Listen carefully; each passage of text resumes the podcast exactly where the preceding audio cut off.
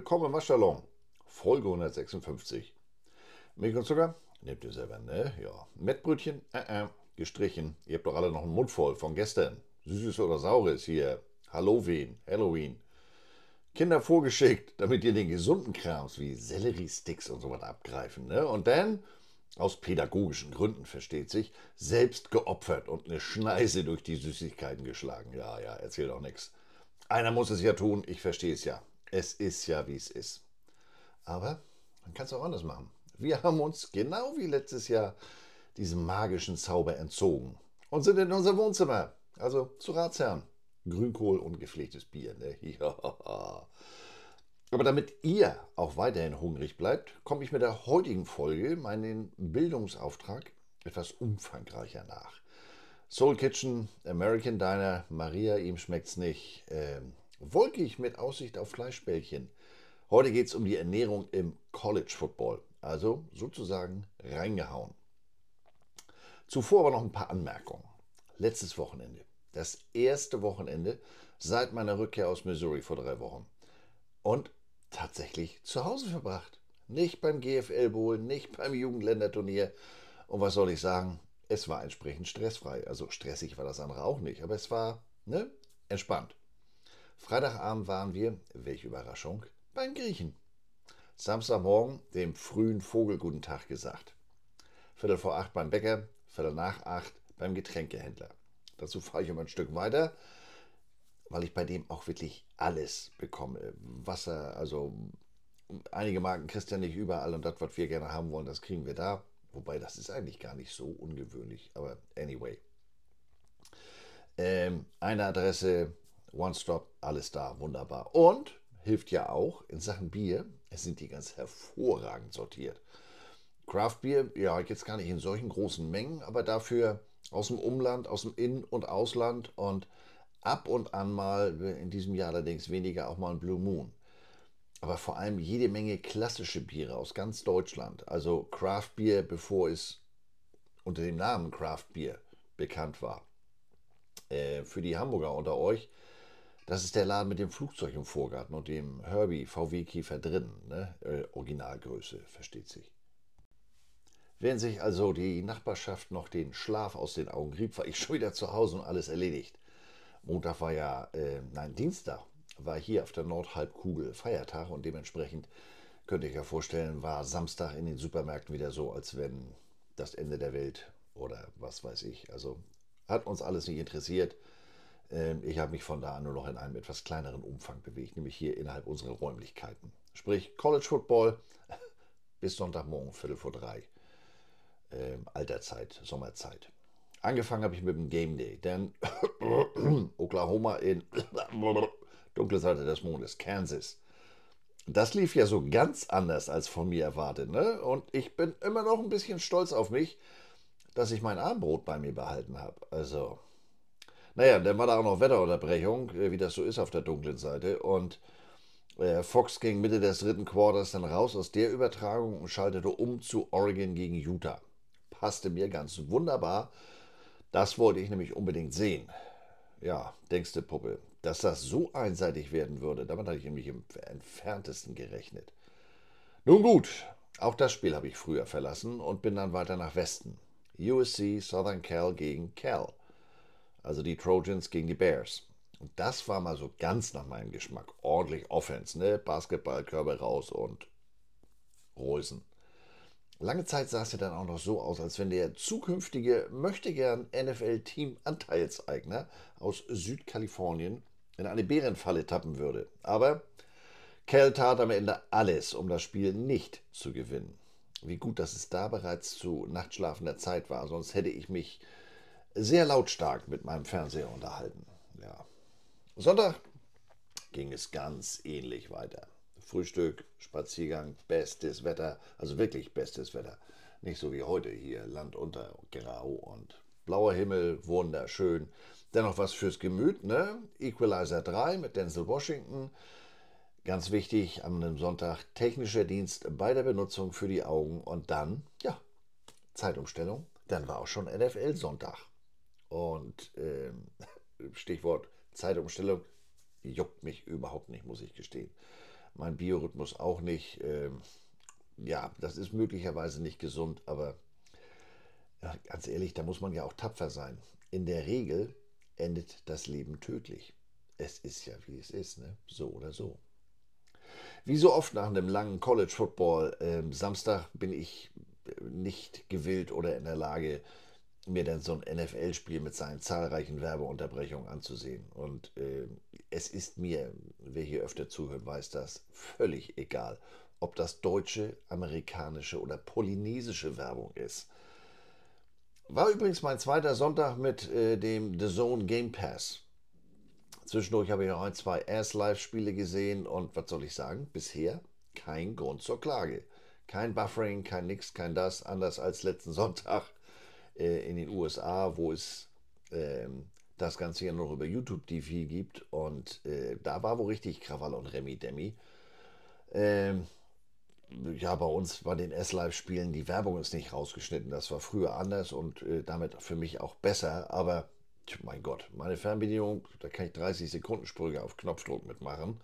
Und dann äh, ist das ja auch ein bisschen Daumengymnastik und auch alles kein Problem mehr. Ne? Und all die anderen Probleme, die es da in der Vergangenheit gegeben hat, die habt ihr ja in zahlreichen äh, kleinen Gefechten, Häuserkampf, äh, für mich erledigt, während ich in Missouri war. Vielen Dank. Ich habe dann tatsächlich bis zum Red Zone Ende geguckt, äh, Stichwort technischer Dienst für die Augen und äh, mir am Ende lediglich die Touchdown-Montage geschenkt. Nebenbei habe ich immer mal bei Social Media reingeluschert. Nee, was schön doch. Das bereichert ja durchaus so einen Spieltag, was man da mitunter so lesen kann. Also, wenn man da so ganz entspannt rangeht, so wie ich in diesem Fall. Die Chiefs-Fans zum Beispiel, die haben sich da so ein bisschen gegenseitig ähm, vors Bein getreten. Also so ein bisschen. Der ein oder andere hatte da wohl etwas Majestätsbeleidigung begangen und Obi-Wan Mahomes Leistung kritisiert. Seine getreuen Vasallen sprangen ihm gleich zur Seite. Der sei doch erkältet und angeschlagen, würde sich aber trotzdem in den Dienst der Mannschaft stellen. Nun ja, ich bin ja einer der gefühlt wenigen, die dem Mahomey halt nicht verfallen sind und auch nach der Netflix-Serie nicht auf den Bandwagon aufgesprungen sind. Äh, was mir übrigens besonders in Missouri doch den einen oder anderen schrägen Blick äh, eingebracht hat zweifelsfrei, der Typ ist ein Ausnahmetalent, großartiger Quarterback, aber ich bin nun mal kein Fan. Und manchmal äh, ist ja auch das Gegenteil von gut nicht schlecht, sondern gut gemeint. Und den Eindruck hatte ich hier. Der hat sich in den Dienst der Mannschaft gestellt, obwohl er nicht 100% fit war. Ja, hat er damit vielleicht keinen Gefallen getan? Weil er nicht mit voller Leistungsfähigkeit dabei war? Man weiß es nicht. Und das sagt jetzt nicht der Missouri Jogwasher, der gerne seinen Backup und ehemaligen Mizzou-Quarterback Blaine Gabbard sehen wollte. Ich hole mal den Aluhut raus, ne? Stichwort nächsten Sonntag. Der nächste Gegner der Chefs in Manhattan, der hat den Broncos 70 Punkte eingeschenkt. Die Chefs magere 9 und keinen einzigen Touchdown. Also, wenn man jetzt irgendwelchen wirren Algenrhythmen Glauben schenken möchte oder würde, dann ist ja eigentlich klare Kante am Sonntag. Ne? Die Silberfische äh, werden da in Frankfurt gewinnen. Aber das Phrasenschwein ruft, that's why they play the games. Abwarten. Und einen Ehringsdorfer Urbräu einschenken, habe ich gelesen. Also laut Google ist das das meist getrunkene Bier in Frankfurt. Ich werde es ausprobieren. Passend dazu aus der Abteilung heute schon gelacht, haben die Denver Broncos nach dem Spiel Taylor Swift Songs im Stadion gespielt. Tja, Wer sich jetzt über das ständige, äh, die ständige Nennung, das äh, Zeigen der Dame bei den äh, Chiefs-Spielen aufregt, zappt mal bei den Lakers rein, rein. Da ist das bei jedem Spiel so. Seit ungefähr 30 oder 40 Jahren, so lange gucke ich das. Da sitzt halb Hollywood im Publikum. Fragt mal Jack Nicholson. Also, Business as usual. Andere erregten sich geradezu an dem vermeintlichen Handtuchdieb Trevor Lawrence. Der hatte sich eines Terrible Towels bemächtigt. Sodom und Gomera in Pittsburgh. Das ist ja Fußballniveau, das hat im Football nichts zu suchen und überhaupt. Da stellen wir uns mal ganz dumm und holen die Helmpumpe raus, denn ich möchte da doch mal bei dem einen oder anderen den Luftdruck im Helm äh, äh, kontrollieren. Dog Pound, Black Hole, ja, selbst die Herrschaften Lambeau Field, das sind ja allesamt nicht immer Kinder von Traurigkeit. Die bedenken die Spieler damit, ich nenne es mal Kosenamen oder tränken ein beim Lambeau Lieb mit dem äh, äh, wunderbaren Dünnbier oder was auch immer die da in dem Becher drin haben. Das Recht haben sie sich mit dem Erwerb einer Eintrittskarte erworben. Umgekehrt? Schleudert den Purchen zu Boden. Das geht mal gar nicht. Mhm. Nächstes Thema. Ein raushauen, ohne sich um Hintergrundwissen zu bemühen. Genau meine Abteilung. Ging um den Mangel an Merchandise. In diesem Fall, wenn ich das richtig überflogen habe, um einen Christian McCaffrey Jersey. Gibt's nicht. Das kann ja nicht angehen. Wer soll das denn glauben? Und kurzer Hinweis: Glauben, Sonntagmorgen 10 Uhr hier, die Hütte mit dem komischen Kreuz. Alles andere, ja, da kann ich aushelfen. Ich bin ja stets bemüht, nicht? Und ich kann euch beruhigen, es gibt tatsächlich große Probleme. Und zwar bei dem Liga-Ausrüster mit dem Namen Nike. Diese mit ihren neuen Fuse-Jerseys verhältnismäßig, verhältnismäßig spät auf den Markt gekommen und kommen nun mit der Versorgung der Teams kaum hinterher. Und dementsprechend von Merchandise wollen wir gar nicht erst anfangen. Das Material ist ja ganz ähnlich, wenn nicht sogar äh, äh beim Premium-Produkt identisch. Habe ich bei diesem Jahr oder habe ich dieses Jahr bei dem Besuch so der Carolina Panthers und auch in Missouri erlebt. Ähm, allerdings in Missouri waren es gleicher Hersteller, aber da waren es die Game Pants und, und äh, eine Nachlieferung an, an Game Cleats, also Spielschuhen, die dann doch schon in Woche 5 der Saison ankam. Nicht zu Beginn des Herbsttrainingslagers wie geplant. Der aufmerksame Waschsalonhörer kennt das aber auch schon aus dem Vorjahr. Da hatte Missouri große Verzögerungen bei der Lieferung seiner Jerseys. Nike kam mit den Spieler-Jerseys für den Merchandise-Bereich im College Football insgesamt nicht äh, hinterher. Die gab es erst im Oktober. Dieses Jahr ganz ähnlich. Ähm, ich habe in, in Missouri erst in der ersten Oktoberwoche äh, zwei Jerseys im Teamstore gefunden. Aber einmal schwarz, einmal weiß und nichts mit Namen und so weiter. Das betone ich insofern, als dass es ähm, ja, ärgerlich ist. Zum einen, weil der Fan jetzt nicht ein, was weiß ich, Luther Burden Jersey kaufen kann, äh, sondern vor allem, weil die entsprechenden Spieler im Rahmen von NIL an den Verkäufen partizipieren. Ist natürlich doof, wenn es die Dinger gar nicht gibt. Letztes Jahr Sideline-Schuhe sind wir auf ein anderes Modell ausgewichen. Shorts gab es gar nicht. Ähm, Ähnliches habe ich, als wir bei Auburn gespielt haben, von Under Armour erfahren. Einer der Gründe, warum die kanadische Marke Lululemon zurzeit da drüben so erfolgreich ist. Und auch in anderen Merchandising-Bereichen ist das ganz ähnlich. Ähm, ihr habt es vielleicht ja mitgekriegt, ist Kelly Green der Eagles, der erfreut sich einer riesen Beliebtheit. Die kommen mit nichts hinterher. Ich warte immer noch, soll jetzt allerdings die Tage endlich äh, geliefert werden auf meinen entsprechenden Hoodie, den ich im August bestellt habe. Fan-Jerseys von den Eagles erst wieder im November, wenn überhaupt, bei Fanatics. Letzten Sonntag, Seattle Throwback. Die hatten ja eine ganz besondere Mütze, entsprechend, ja, Jersey gibt es wohl ein, zwei, aber den Hoodie, den sie da an der Sideline äh, trugen, glaubt man nicht. Den gibt es, so heißt es, ich war nicht da, vor Ort im Stadium Store. Generell ist es mit den Throwback-Klamotten ja hier so eine Sache. Äh, bei den einschlägigen Händlern hier in Deutschland ist da weitestgehend Fehlanzeige. Das liegt nicht an den Händlern, sondern die kriegen die Sachen einfach nicht an Laden, aus den eben genannten Gründen. America First. Und das hat jetzt nicht mit der Erdbeerbirne zu tun. Aber genug gelacht. Wir kommen jetzt mal zum Thema der heutigen Folge. Feed me, I'm hungry. Das kleine Hüngerchen zwischendurch, wer kennt es nicht? Artet in der Football-Fernsehsaison aber schon mal in eine Massephase aus, wenn man da on any given Sunday gefechtsmäßig die Gefechtsnotfallration in Form eines Mad Eagle samt Beilagen äh, sich reinzagelt. Muss ja weg, ihr wisst schon. Die so schön hat geprickelt in meine Bauchnabel. nee, ich glaube, das war Bier, ne? Egal. Ich bin schon wieder unterhopft, glaube ich. Äh, ist ja auch schon kurz nach fünf, als ich das hier aufnehme. Aber äh, wie sieht es denn jetzt nun, äh, mal ernsthafter gesprochen, bei der aktiven Abteilung in Sachen Truppenverpflegung aus? Wie ernähren die sich denn, um ihre PS auf die Straße zu bringen? Als ich kürzlich in Missouri war, habe ich mich zu dem Thema mit den drei Damen vom Grill eingefunden. Für die Jüngeren unter euch, das war früher eine Fernsehserie. Genauer gesagt mit Liz Stewart, Missouris Assistant Athletic Director for Performance Nutrition oder auf Deutsch die stellvertretende Athletic Director für Leistungsernährung. Dazu ihre beiden Assistentinnen Kennedy Fitzgerald und Gabby Dill. Mein natürlicher Kuttercharme, alles in Butter auf dem Kutter, alles im Load auf dem Boot, der kam hier nicht zum Einsatz. Äh, ihr kennt das, Werner auf Bayerisch funktioniert auch nur bedingt. Deshalb musste der seit 17 Jahren bewährte Türöffner zum Einsatz kommen, Deutsche Schokolade. Ja, denkste, musste ich gar nicht, ehrlich gesagt. Ich bin da einfach tages, eines Tages einfach mal ins Office der drei Damen.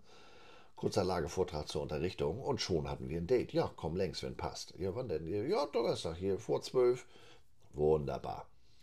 Denn anders als der frühere Equipment Manager Don bei Missouri, der hat mich alles und jedem vorgestellt. Ähm, Mike ist da mehr so nach dem Motto I stay in my lane unterwegs. Der kümmert sich in erster Linie um seine Geschichten. Als ich ihm davon berichtete, wo kommst du denn jetzt her? Und wieso hast du ein Notizbuch unter der Hand? Ähm, in der Hand. Der konnte nicht so wirklich nachvollziehen, warum ich das denn überhaupt wissen wollte.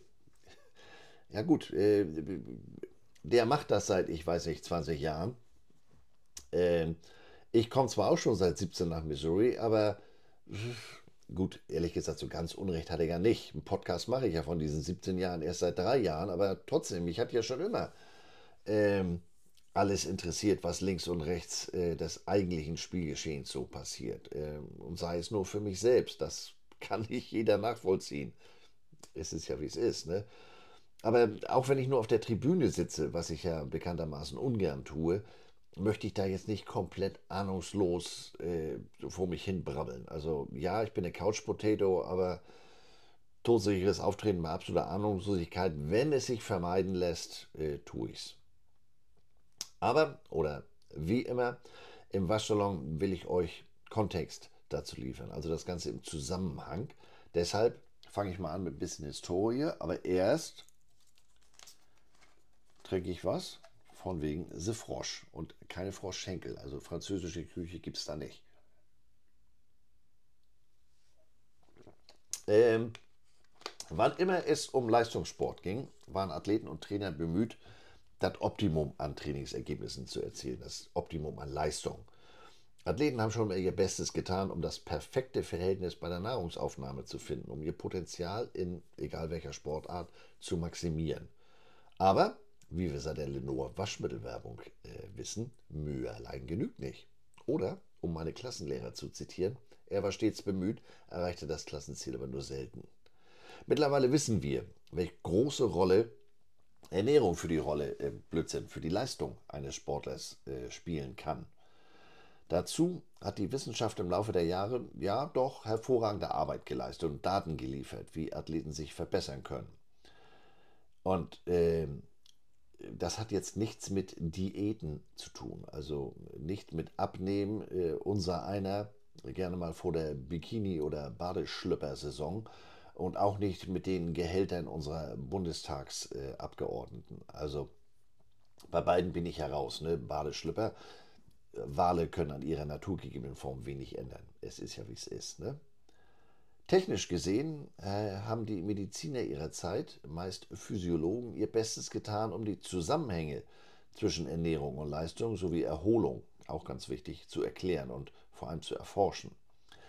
Wie erfolgreich sie dabei am Anfang waren, das ist eine ganz andere Geschichte. Dazu ein Beispiel. Thomas Hicks.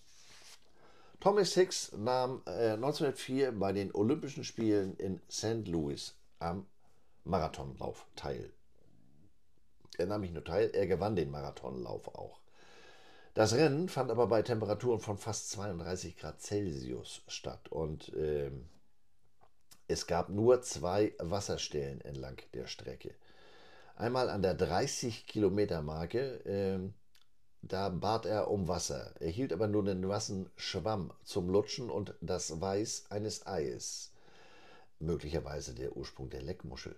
Aber das ist ein Thema für, für den 19. Mal vorbeikommen hier.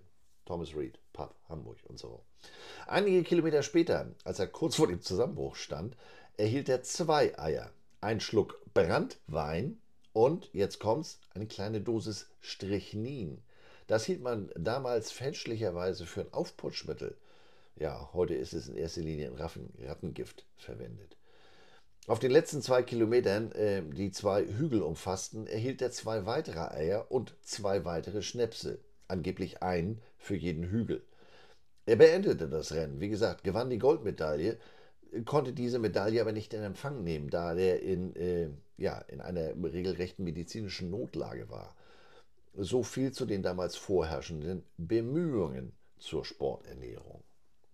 Sportnutrition, Sporternährung. Grundsätzlich Studium und die Praxis von Ernährung und, und Diät im Hinblick auf eine Verbesserung der sportlichen Leistung. Ernährung wichtiger Bestandteil vieler Sporttrainingspläne und vor allem bei Kraftsportarten, Gewichtheben, Bodybuilding oder auch Ausdauersportarten, Radfahren, Laufen, Schwimmen, äh, findet das Verwendung. Und beim Football, überlegt mal, da hat man aufgrund der zahlreichen unterschiedlichen Positionen gleich mal alles unter einem Hut. Kraft, Ausdauer, Geschwindigkeit. Also kein Job für zwischendurch, wenn man am Beispiel Missouri 118 verschiedene Spieler mit der richtigen Art und Menge an Flüssigkeit, Nahrung, Nährstoffen wie Vitaminen, Vitaminen Mineralien oder auch Nahrungsergänzungsmitteln und organischen Stoffen wie Kohlenhydrate, Proteine und Fette äh, versorgen will. Deshalb muss das entsprechende Fachpersonal auch sehr breit aufgestellt sein.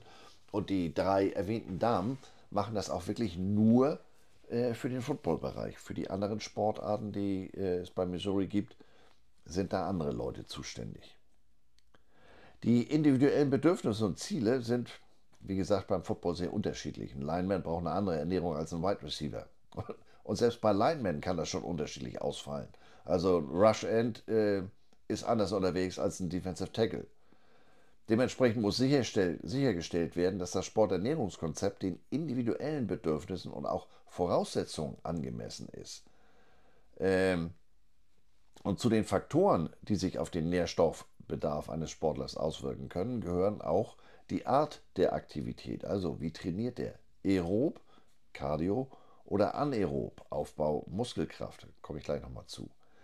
Ähm, spielt jetzt hier im Football keine Rolle. Das Geschlecht, äh, das Gewicht, die Größe, der Body Mass äh, Index, die Trainings- oder Aktivitätsphase, also vor dem Training, Beginn des Trainings, in der Erholungsphase, wann esse ich was. Oder auch die Tageszeit, denn einige Nährstoffe werden vom Körper im Schlaf besser verwertet als im Wachzustand. Kurze Begriffserklärung. Ähm, heute gibt es die Bildung mit dem Suppenlöffel. Anaerob bedeutet ohne Sauerstoff. Also in der Praxis ist anaerobes Training intensiver, kürzer als aerobes Training. Aerob, Aero, Luft. Beim anaeroben Training wird Glucose im Körper abgebaut, ohne dass Sauerstoff verbraucht wird. Aerobes Training wird auch als Cardiotraining bezeichnet. Das ist eine Form des Herz-Kreislauf-Trainings. Also wie eben schon mal gesagt, Laufen, Radfahren, Schwimmen, Rudern – um ein paar Beispiele zu nennen. Ziel ist, wer hätte es gedacht, die Verbesserung der Ausdauer. Ich habe dazu noch deutlich tiefer gehende Erklärungen gefunden, beziehungsweise äh, beispielsweise, äh, welche Partien, welche Muskelfasern dabei wie reagieren. Aber ich glaube, das führt an dieser Stelle etwas zu weit, sonst bekommt ihr noch eine Maulsperre, weil ich da immer wieder mit der Suppenkelle ankomme. Ne? Die natürlichen Gegner der Leistung äh, sind Müdigkeit, Verletzung, und Muskelkater. Also auch die Intensität oder die, die, die Häufigkeit der, des Trainings spielt eine Rolle. Aber mit der richtigen Ernährung lassen sich diese Gegner, diese Leistungseinbußen verringern.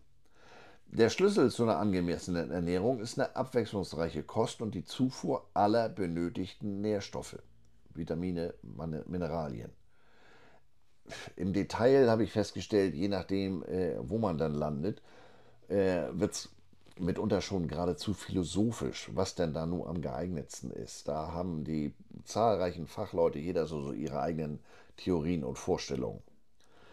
Beispielsweise rohes oder rohe oder unverarbeitete Lebensmittel wie Orangen anstelle von Orangensaft, der ja teilweise auch mal aus Konzentrat hergestellt wird Der Verzehr von natürlichen Lebensmitteln bedeutet, dass der Sportler den größtmöglichen Nährwert aus den Lebensmitteln erhält.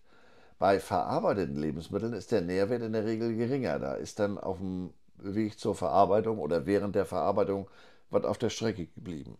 Also Chicken gegen Chicken Wings. Haha, Brüllwitz. Auch wenn es beim College Football keine Rolle spielt, will ich mal einen kurzen Abstecher zur Bedeutung des Geschlechts bei der Sporternährung machen. Ist aber nur der kleine Löffel. Keine Sorge, die Kelle kommt gleich erst wieder. Man muss jetzt kein Atomphysiker sein, um die offensichtlichen physischen Unterschiede zwischen der männlichen und weiblichen Anatomie zu erkennen.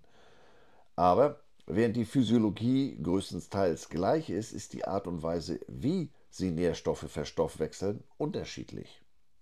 Männer haben weniger Gesamtkörperfett, tragen aber den größten Teil ihres Fettes im Fettgewebe der Bauchregion. Kann ich genau so bestätigen, wenn ich an mir runtergucke. Das Fettgewebe wird an, indirekt durch Androgenrezeptoren in der Muskulatur vermittelt. Frauen hingegen haben mehr Gesamtkörperfett, das sich in der subkutanen, also der Schicht unter der Haut, der Hüftregion befindet. Frauen verstoffwechseln auch anders als Männer. So, ich nehme jetzt den Löffel wieder an mich. War doch gar nicht so schlimm, oder? Apropos Löffel. Athleten wurden schon immer beraten, was sie essen sollten. Aber das akademische Gebiet, das heute als Sport Nutrition bekannt ist, das begann eigentlich in den Laboren der Sportphysiologie. Die ersten Studien zur Sporternährung wurden erst in den späten 1930er Jahren äh, durchgeführt, und zwar in Schweden zum Kohlehydrat- und Feststoffwechsel. Ob dabei jetzt das gute Vasa Knäckebrot entstanden ist oder ob der Koch aus der Muppet Show involviert war, ist leider nicht überliefert. In den späten 60er Jahren begannen skandinavische Wissenschaftler die Speicherung, Verbrauch und Resynthese von Muskelglykogen im Zusammenhang mit längerem Training zu untersuchen. Und außerdem wurde eine Technologie entwickelt, die es diesen Wissenschaftlern ermöglichte, die Reaktion des menschlichen Gewebes auf sportliche Betätigkeit zu messen. Weiterer Meilenstein äh, 1965. Da wurde im Labor noch was ganz anderes geboren. An der Universität von Florida entwickelte ein Forscherteam unter der Leitung von Robert, Robert Cade ein wissenschaftlich formuliertes Getränk für die Footballmannschaft der Schule. Es trägt seinen Namen und den des Maskottchens der Schule, Gatorade. Gibt es ja heute noch, ne? In den 70ern begannen Sportphysiologen auf der ganzen Welt, vor allem aber in den Vereinigten Staaten, entsprechende Labors an Universitäten einzurichten und trainierte Sportler zu untersuchen. Am häufigsten wurden Langstreckenläufer und Radfahrer untersucht. Ganz einfach, denn bei denen bestand die Gefahr, dass die ihre Glykogenspeicher aufbrauchten. Und zum anderen konnten dann diese Sportarten relativ einfach im Labor mit Hilfe von Laufbändern oder stationären Fahrrädern simulieren. Es wurden aber auch Forschungseinrichtungen in Trainingszentren des Militärs und der Astronauten entwickelt, denn wissen wir alle, diese Personen müssen in bester körperlicher Verfassung sein. Und äh, ein weiterer Großteil der ersten veröffentlichten Forschungsarbeiten konzentrierte sich auf die Verwendung von Kohlehydraten. Was ich hier in meiner heutigen Folge völlig unberücksichtigt äh, gelassen habe, äh, aber nochmal aufgreifen möchte, ist, wie das Ganze im Ostblock ausgesehen hat. Also jetzt nicht auf College Football bezogen, den gab es da ja in den 60er, 70er, 80er Jahren bekanntermaßen weniger. Ähm, aber ähm, Eishockey etc., Leichtathletik, also da werde ich mich bei Gelegenheit nochmal mit beschäftigen. Es wurden auch einige Forschungen über Proteine durchgeführt, aber die Untersuchungen dazu waren viel schwieriger als die zu Kohlehydraten, denn Proteine werden an so vielen verschiedenen Stellen äh, im Körper vorkommen. Besonders interessiert war daran eine, eine, ja, ich nenne es mal Randgruppe, die Bodybuilder. Die wollten wissen, wie man die maximale Proteinmenge und die höchste Proteinsyntheserate in der Skelettmuskulatur erreicht.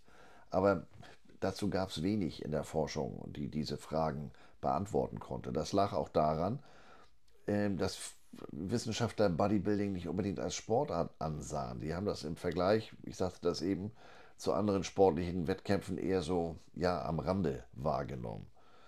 Einer der Gründe, warum die Bodybuilder sich durch persönliches Experimentieren und Ausprobieren über Ernährung äh, informiert haben. Und auch wenn es heute deutlich mehr Forschungsergebnisse zum Thema Eiweiß gibt, sind da viele der grundlegenden Fragen über die Menge oder den Zeitpunkt der Eiweißzufuhr immer noch offen. Ähm, es ist wohl anscheinend, ich bin da kein Fachmann, nicht so ganz einfach, dieses Thema zu untersuchen. Und auch die optimale Menge der Proteinzufuhr für Sportler ist nach wie vor ein nicht ganz unumstrittenes Thema.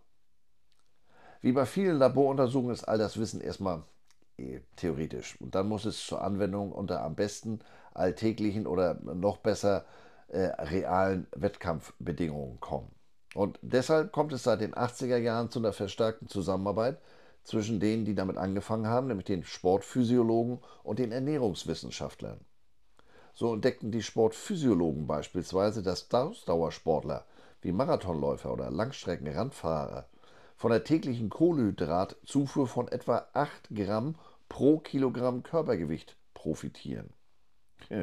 Ja, und, und nun, welche Lebensmittel und Getränke mussten oder müssen die Sportler denn zu sich nehmen, um an diese Mengen an Kohlenhydrate zu kommen? Äh, würde so eine kohlenhydratreiche Ernährung auch die anderen Ernährungsbedürfnisse des Körpers erfüllen und am Ende die Gesundheit auch wirklich erhalten? Das Fachwissen von Ernährungswissenschaftlern wurde also benötigt, um wissenschaftliche Informationen in praktischen Anwendungen umsetzen zu können. Und so entstand in den 80er Jahren der Bereich der Sporternährung. In Anbetracht ihrer Bedeutung für die Unterstützung hervorragender sportlicher Leistung entwickelte sich dieses Feld eigentlich erst relativ spät. Ein wichtiger Schritt zur Akzeptanz dieser Ernährungslehre war April 1980. Da wurde Sporternährung in den USA als Studienfach zugelassen. Anfänglich konzentrierte man sich auf Ausdauersportler, was mit der damals betriebenen sportphysiologischen Forschung äh, zusammenhing. Tatsächlich wurden die Athleten in der Regel entweder als Ausdauer- oder als Kraftsportler charakterisiert. Ausdauersportler konzentrierten sich oft in erster Linie auf die Kohlehydratzufuhr, Kraftsportler in erster Linie auf die Proteinzufuhr. Ihr seht, Football, wo ja oftmals beides benötigt wird, den hatte noch keiner auf dem Zettel. Aber nichtsdestotrotz wurden in dieser Zeit enorme Fortschritte im Training von Sportlern gemacht. In den 90er Jahren wurde dann das Krafttraining zu einem Bestandteil fast aller Trainings- und Konditionierungsprogramme, einschließlich derjenigen für Ausdauersportler. Viele Athleten, die überwiegend Krafttraining betrieben, begannen mehr aerobe Aktivitäten in ihr Training einzubauen. Die Kraftsportler achteten mehr auf ihre Kohlenhydratzufuhr und Ausdauersportler achteten mehr auf ihre Proteinzufuhr. Also die haben sich da links und rechts gegenseitig in die Tasche geguckt. Die Athleten begannen auch härter und länger zu trainieren als in der Vergangenheit. Ernährung wurde allgemein als Mittel zur Unterstützung des Trainings und zur Beschleunigung der Regeneration anerkannt und auch erkannt. Wurde deutlich, dass die Intensität und Dauer des Trainings die Ernährungsbedürfnisse der Sportler maßgeblich beeinflussen. Soweit der grundsätzliche Hintergrund. Ich tue mal wieder was gegen meinen Frosch, Zement. Aber wie sieht es denn jetzt äh, im Football aus? Da hat man es sich recht, äh, nein, lange Zeit recht einfach gemacht. Äpfel, Hamburger, Kekse, Chips, whatever. Hat alles Platz in der Ernährung eines Footballspielers. Immer rein da.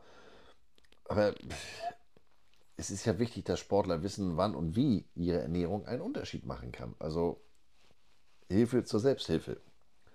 Und wenn es darum geht, eine Ernährungsberatung in Anspruch zu nehmen, ja, da waren die Footballspieler oft die Letzten in der Reihe. Das lag auch sehr lange Zeit daran, dass die Coaches eine ganz einfache Regel hatten. Bigger is better.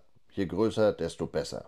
Abnehmen, nee, nee, also wir sehen nicht beim Ballett äh, oder bei der Leichtathletik. Also Ernährung war dementsprechend kein Teil des, ich sag mal, Gameplans.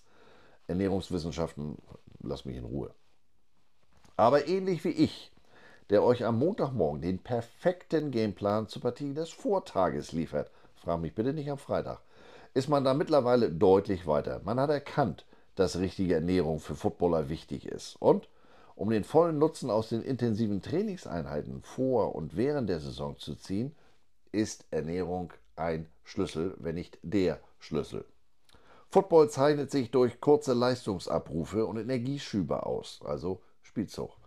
Das erfordert eine ausreichende Kohlehydratzufuhr. Und bei nur, ich sag mal jetzt im College Football 10, 12, maximal 15 Spielen pro Saison, ja, da kommt jeder Mahlzeit eine ganz besondere Bedeutung hinzu. Denn du hast nicht so viel Zeit, ähm, da irgendwelche Fehler auszugleichen. Ihr kennt vielleicht die sogenannte Ernährungspyramide. Die zeigt einen einfachen Weg. Alle Lebensmittelgruppen sind in Bausteine in Portionen zerlegt. Und das Ampelsystem Rot, Grün, Gelb ähm, gibt eine erste Orientierung über Essenmengen. Erkennbar, wie gesagt, an den Farben. Grün reichlich, gelb mäßig, rot sparsam. Die erste Ernährungspyramide erschien 1970 oder in den 70er Jahren so rum, wiederum in Schweden. Die waren da offensichtlich ganz weit vorne. Vielleicht deshalb wirklich äh, der Dorde Wasser. Nein, nicht ganz. Ähm, nach zahlreichen Straßendemonstrationen gegen hohe Nahrungsmittelpreise beschloss die schwedische Regierung die Gründung eines Komitees, das Zusammenstellung ausgewogener Mahlzeiten zu erschwinglichen Preisen ermitteln sollte. Und das ist sozusagen diese äh, äh Ernährungspyramide. Das ist die Ernährungslehre für jedermann.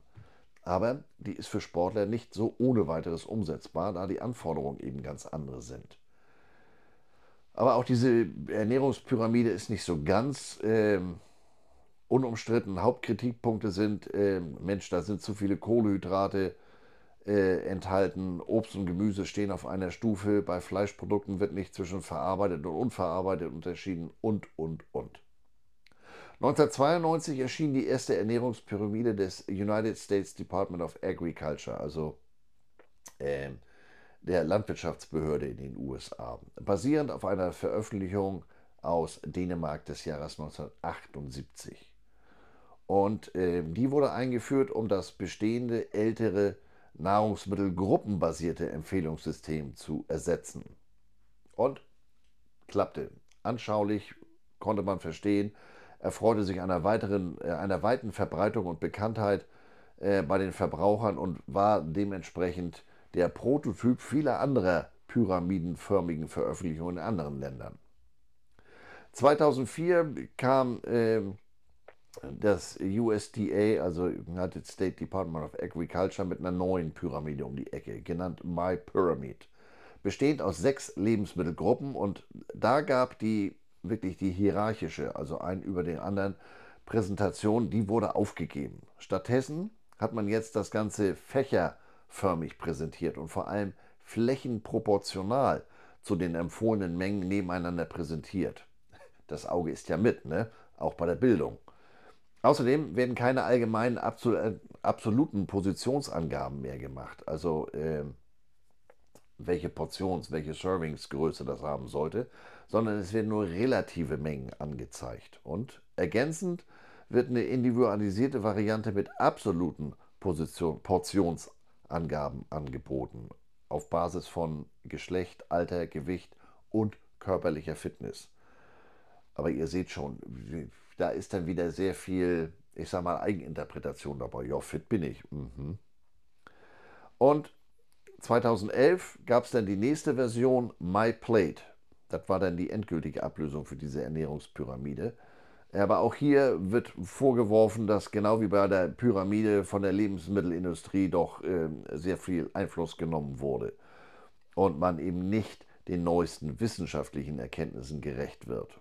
Dementsprechend hat zum Beispiel in der Folge die Universität Harvard die Healthy Eating Plate entwickelt. Aber das nur am Rande. Denn das ist ja alles schön und gut. Aber was war denn währenddessen im College Football unterwegs?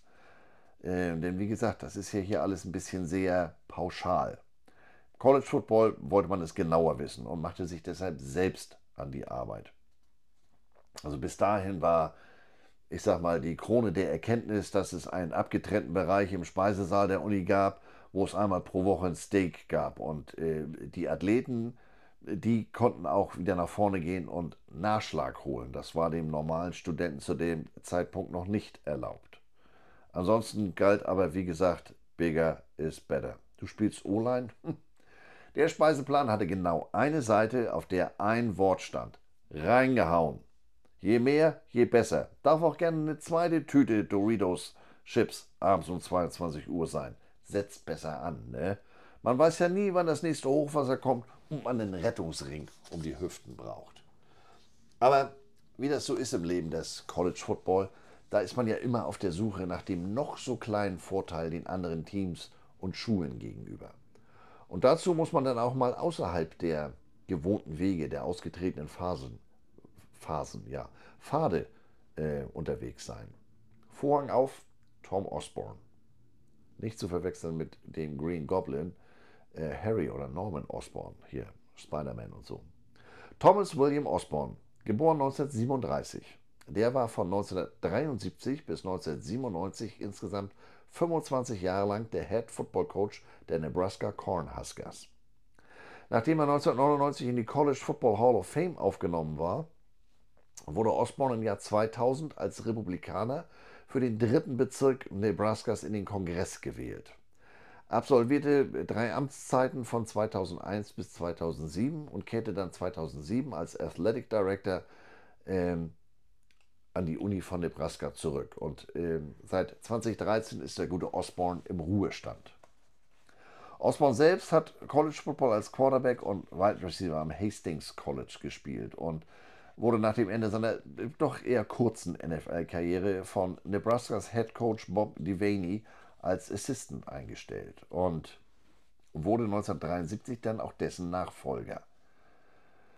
Und wie gesagt, 25 Jahre war er da und er ist einer der besten äh, Coaches in der Geschichte des College Football. Markenzeichen war die I-Formation. Ähm, der war geradezu revolutionär mit seinen Ideen zu Kraft, Kondition und Ernährungsprogramm. Karrierebilanz 255 Siege, 49 Niederlagen, 3 Unentschieden.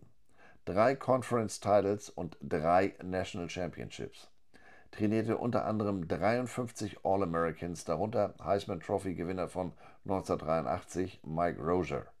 Und was habe ich damals die Option Offense von Nebraska geliebt? Quarterback Tommy Frazier, National Champions 1994-95, eine Augenweite. Jener Coach Osborne also, das war einer der ersten, der den Wert der Sporternährung erkannte. Nebraska baute mit dem Geld, das es für die Teilnahme am Kickoff Classic 1983 erhielt, einen erstklassigen Training Table. Also ein Training Table, das ist bildlich gesprochen der Tisch äh, im Speisesaal, an dem die Sportler spezielle Mahlzeiten erhalten, um ihre Leistung zu verbessern. In der Vergangenheit äh, oder bis dahin bezog sich der Training Table auf die eine Mahlzeit pro Tag für Stipendiaten außerhalb ihres Essenplans und an Tagen, an denen die Mensen auf dem Campus normal im Betrieb sind.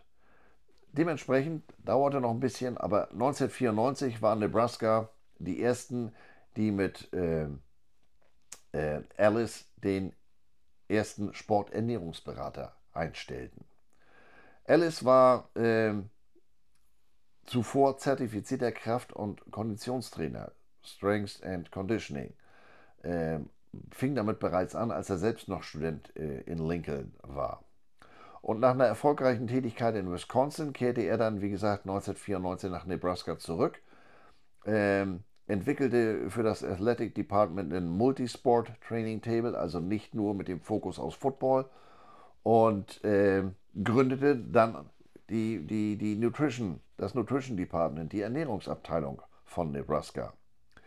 Er war insgesamt acht Jahre lang Director für Leistungsernährung bei den Huskers und trug maßgeblich dazu bei, dass Nebraska in dieser Zeit drei National Championships erringen konnte.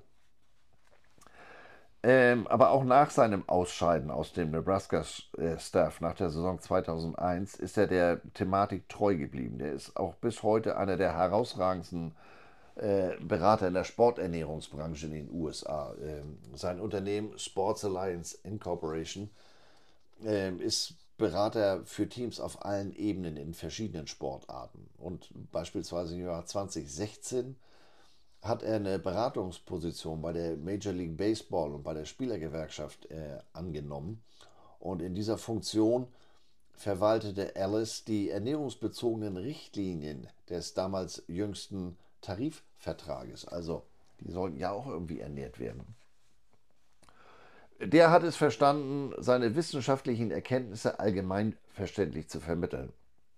Er hat immer gesagt, es ist eher ein Argument für das Wohlergehen der Studenten als ein Argument, um mit den anderen mitzuhalten.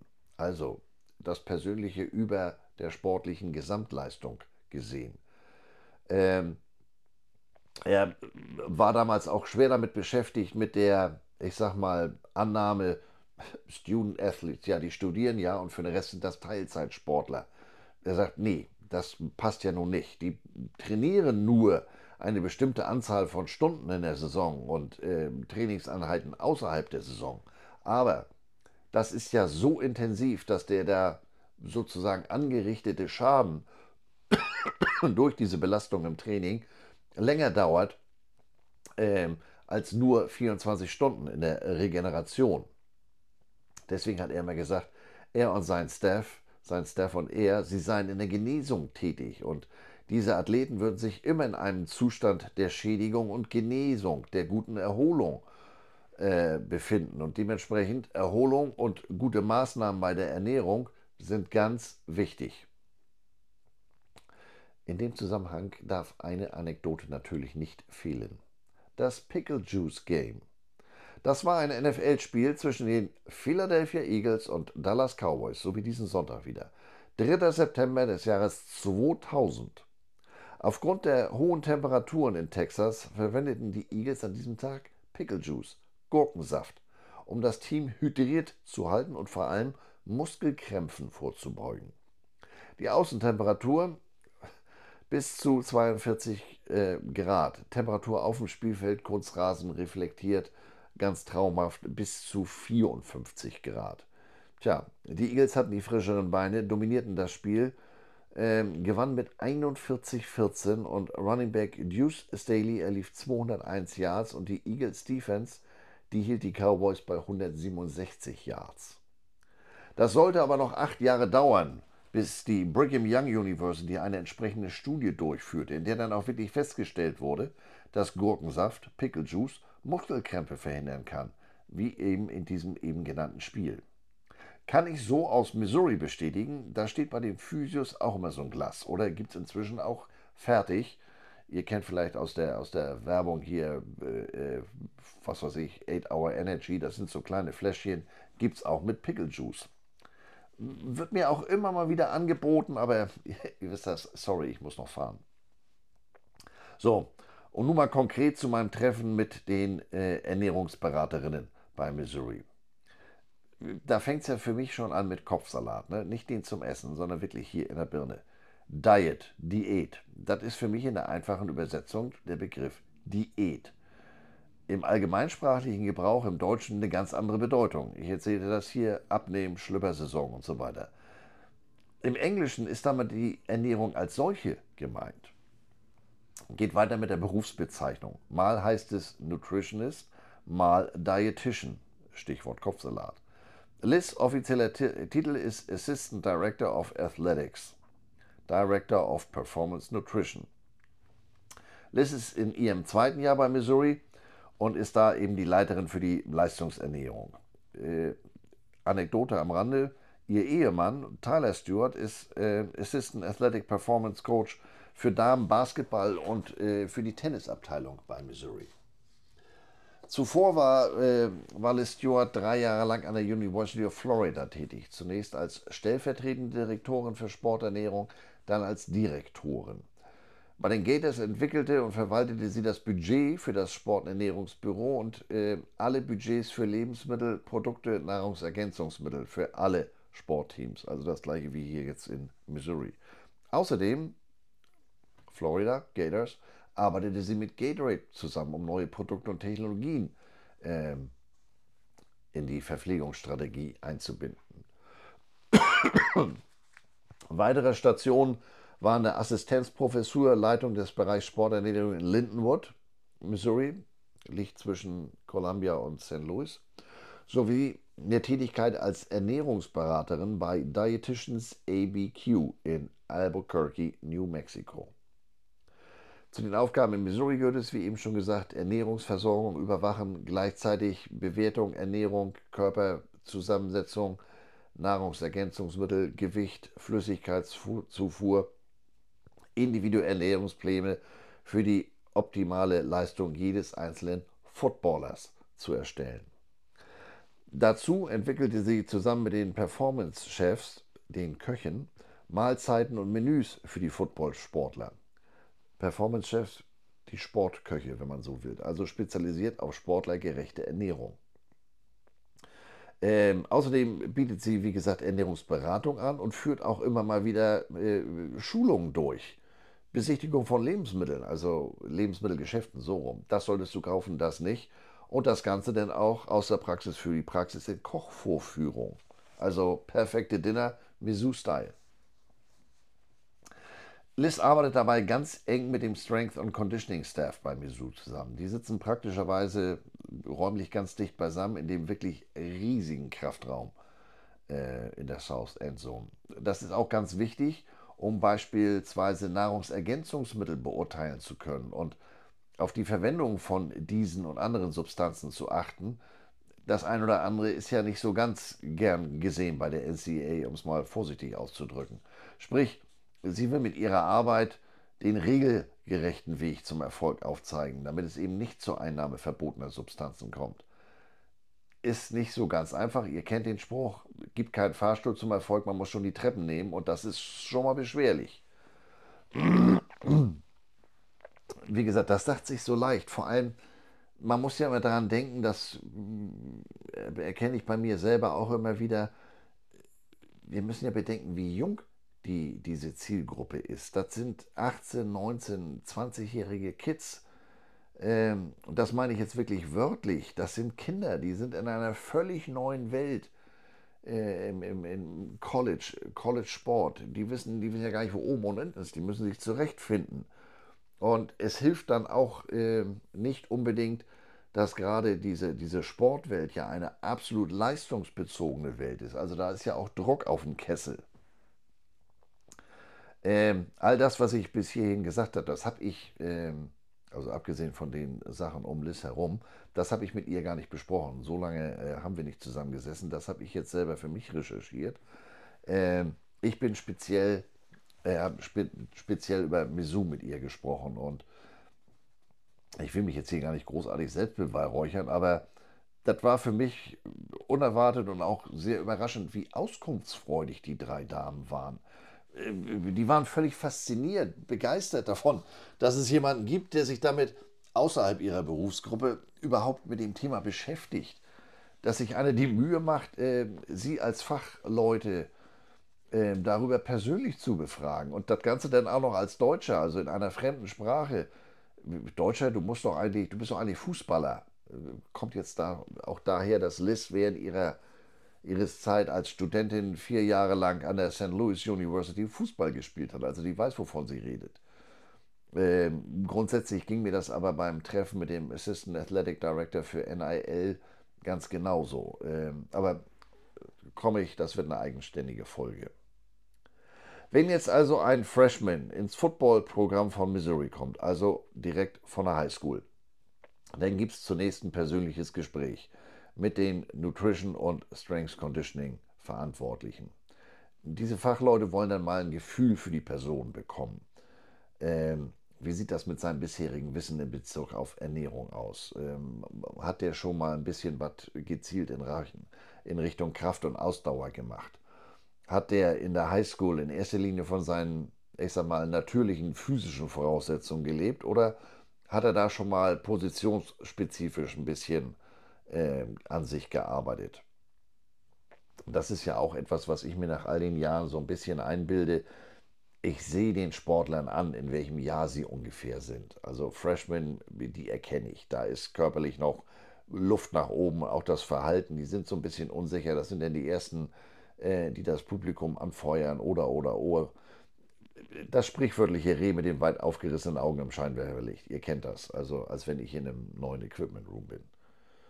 Dann werden Do's and Don'ts ermittelt, aber aus Sicht des Sportlers. Sprich, was isst du gerne? Was isst du nicht gerne? Gibt es Allergien? Wie sieht deine medizinische Geschichte aus? Dazu gehört auch mögliche Neigung zu Krämpfen. Nein, es wird bei diesem Treffen kein Gurkensaft gereicht. Ähm, dann kommt es zur Analyse der sogenannten Body Composition, also Körperaufbau, Zusammensetzung. Was ist Muskelmasse, was ist eher Fett? Auch die Leistungsfähigkeit, wo ist der Status quo in Sachen äh, Strength und Conditioning? Zeig mal, von wo du kommst. Dann können wir dir sagen, wo die Reise hingeht und welche Zwischenstopps es auf dieser Reise gibt. Und damit verbunden auch gleich eine der Hauptaufgaben, und das ist eine der schwersten Aufgaben, wie Liz mir sagte, die schlechten Gewohnheiten ihrer Schützlinge, die zu durchbrechen, leichter gesagt als getan. Denn wie viele ihrer jungen Altersgenossen essen die meisten Studienanfänger ja, Fast Food, nicht Obst und Gemüse.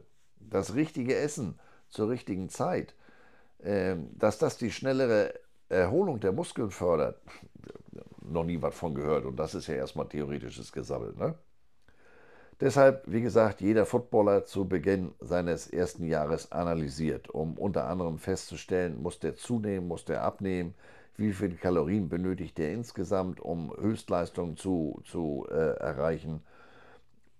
Nach all diesen äh, Analysen, Untersuchungen, Tests äh, bekommt der Spieler dann eine eine Essenskarte, eine laminierte Essenskarte, auf die er sich beziehen kann. Also sprich, da steht drauf vorm Training äh, das und das äh, und natürlich äh, auch Tipps, was du essen kannst, was nicht und ähm, Hilfe zur Selbsthilfe. Denn von Seiten Mesus wird den Spielern da wirklich alles Mögliche zur Verfügung gestellt und das meine ich wörtlich. Alles, was möglich ist qualifizierte Coaches, spezielle Dining Halls, also Speisesäle nur für die Sportler. Äh, in diesen Küchen, habe es eben schon mal gesagt, äh, entsprechendes Fachpersonal nur für die Sportler. In Missouri gibt es sogar zwei solcher Küchen. Einmal für das große Kind, äh, sprich für den Football, und dann einmal für die anderen Sportler. Äh, also in Zahlen ausgedrückt, Football 118 Spieler auf der anderen Seite, anderen Straßenseite 19 weitere Sportarten mit weiteren rund 100, nee, 430 äh, Sportlern. Aber, das muss man dabei auch sagen, und das äh, hört man eher selten, das ist auch eine ganz krasse Zweiklassengesellschaft. Jetzt zum einen zwischen Football und den anderen Sportarten, aber jetzt wieder auf Football bezogen, die 85 Scholarship-Spieler, die kriegen sozusagen alles in jede erdenkliche Öffnung. Aber Non-Scholarship-Athlete, der darf nur einmal am Tag in der, an der, ich nenne es mal, freien Schulverpflegung teilnehmen. Sportschulverpflegung teilnehmen. Ja, und das ist jetzt leichter gesagt als getan, denn für die Erstklässler, für die Erstjährigen, da fängt das ja morgens um halb sechs, sechs mit dem Krafttraining an. Ähm, da ist also das erste Mal schon mal Leistung gefordert. Du möchtest ja auch in der, in der, im, im Depth Chart, in der Hackordnung weiter nach oben kommen. Das heißt, nur teilnehmen, dabei gewesen reicht nicht. Du musst da abliefern. Dann ist Unterricht. Mittags Meetings, Position Meetings und dann ist Training. Tja, welche Mahlzeit, äh, die mir hilft, meine optimale sportlichen, meine sportlichen Ziele optimal zu erreichen oder andersrum, die optimale Mahlzeit für die Erreichung meiner sportlichen Ziele. So rum. Welche nehme ich denn da? Frühstück, Mittag, Abend? Also am liebsten ja alle drei, aber darf er nicht. Aber äh, nur weil die Scholarship-Spieler alles Notwendige zu essen bekommen, heißt das noch lange nicht, dass sie sich auch daran halten oder das zu schätzen wissen kannst du ja auch nicht zwingen, also sich vernünftig zu ernähren. Da kommst dann, Maria, ihm schmeckt es nicht. Da kommt man aber, und das äh, war mir völlig neu, oder ich habe es einfach nicht bedacht, da kommen die mit, mit, mit, mit Nahrungsmitteln, mit Dingen in Berührung, die haben die in ihrem Leben noch nie gesehen. Denn äh, da greift dann leider oft das Klischee, dass die besten Sportler aus sozial schwierigen Verhältnissen kommen da gab es kein frisches Obst oder Gemüse. Wenn überhaupt. Also äh, da war dann die Apfeltasche bei McDonald's das äh, höchste an frischem Obst. Oder die Tomatenscheide auf dem Quarter Pounder beim Schotten. Das reicht ja nicht. Äh, Stichwort verarbeitet, nicht verarbeitet. Denn äh, auf der anderen Seite, deswegen äh, musste ich da so ein bisschen über mich selber lachen. Natürlich äh, haben die verschiedenen Landesteile ihre ganz eigene Küche. Überlegt mal, wie groß Amerika ist. Überlegt mal, wie das bei uns aussieht. Man muss sich das ja in etwa so vorstellen. Ich jetzt hier als Hamburger erkläre mal in Bayern, was für ein hervorragendes Gericht Lapskaus ist. Also für die Herrschaften jenseits der Elbe und auf der Südhalbkugel.